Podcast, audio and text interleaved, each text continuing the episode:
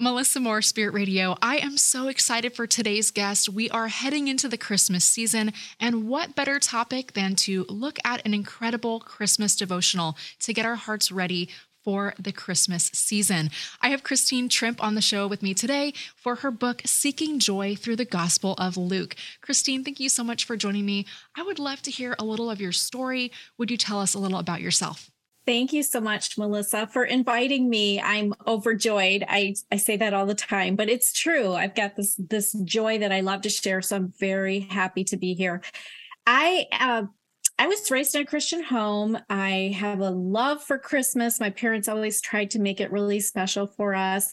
But for many years, uh, when I turned 18, went away to college, I lived not so close to the Lord uh, during those seasons. I call those years my casual Christian years because I knew who the Lord was. I knew that I had been saved as a child, but I never did anything to develop that relationship. And Melissa, unfortunately, that lasted for about 30 years of my adult life from the time I went away to college until God got my attention through some chronic health issues.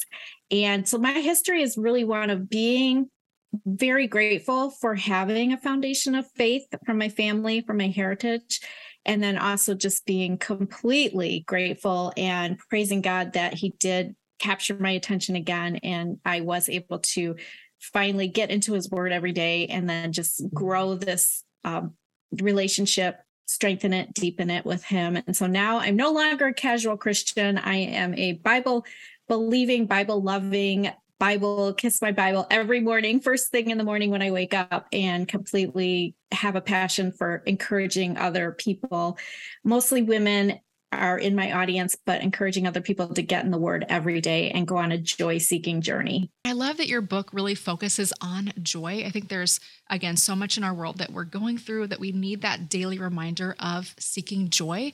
And Jesus really is the best source, the only true source of that. I would love to hear from your life. Has joy always been a part of your life, or is it something that God has really developed in you more recently? When I look back on my years before I got into God's word every day, I often, if you'd ask my friends and family, they would say, Yeah, she's a happy person. Uh, but definitely, I did not have an understanding of the joy of the Lord. And now I know that I can carry God's joy with me every single day, despite my circumstances. And in my well, you might be surprised to learn this too, Melissa, but I do. I've done a little bit of research on joy. Did you know that it is like the least studied human emotion? Which is was like crazy to me. Like we always, everybody wants to have more joy in their life. But another thing I did is I put joy statistics in the Google search bar, and every single hit on the front page of that search result, none of those titles even had the word joy in it they all talked about happiness. And so I think in my years that before I came back to the Lord and reading his word every day, I understood happiness, but I didn't understand like the true joy of the Lord. And the joy is what's down in our hearts and what we can carry with us day to day, despite the weight of our circumstances, despite any heavy season, heavy trial that we're going through. Um, God's joy can sustain us, you know, even in the happy and the hard, in the trials and the triumphs. So, yes, I definitely have a new appreciation and new understanding of what true joy is. And I think that's a really important distinction to make that I think we really do pursue happiness, especially in our culture today. That's very normalized and like the expectation. But I think what you're getting at is that joy is not something that's really based on our circumstances, but is based on God. And that's something that we can't, it can't be taken away from us. I really like how your book it really is kind of broken down into short devotionals for every day in December. And how, how does focusing on the book of Luke really prepare our hearts for the Christmas season? I love the Gospel of Luke and inviting readers on a joy seeking journey because when I started going through Luke every year regularly in 2018, I started seeing this theme. Like we know that the Christmas, the traditional Christmas story is in Luke 1 and Luke 2, especially, and we typically land there in the month of December. But because I'm an accountant and I like orderly things, I decided to go through Luke, the 24 chapters starting on December 1 countdown to Christmas uh, with those 24 chapters. And I, I noticed that the theme of joy was woven throughout that entire gospel. And even in those ha- heavy and hard chapters, you know, when Jesus is is going to Calvary and what happens there, there I w- I was always captured by um, you know, what what what happens in those hard circumstances and like I think back to what the angels announced in chapter two, this good news of great joy that will be for all the world.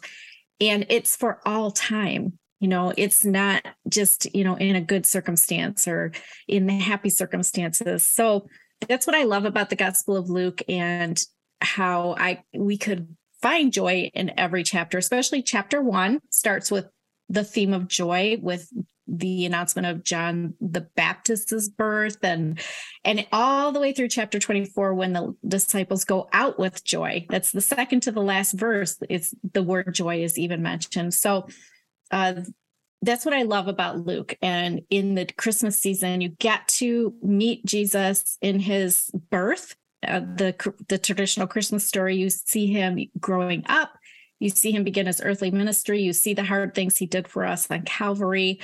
And then you can go out and celebrate with joy, just like the disciples did. You know, they encourage us to go out and share that good news of great joy.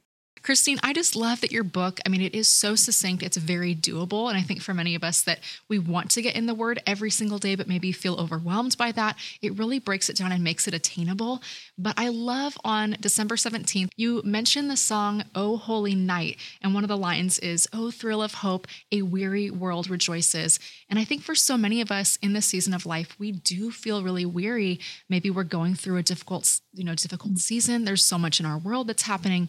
How does rejoicing in God really help put us into a posture of joy? This uh, devotional was written out of a season of weariness. In 2020, I looked around at the world and we were just all so full of sorrow. None of us will ever forget the Christmas of 2020. Personally, I knew I wasn't going to be spending it with my elderly parents and extended family. And the Lord played those lyrics over and over in my mind. The weary world rejoices, the weary world rejoices. And I kept focusing at first on the word weary.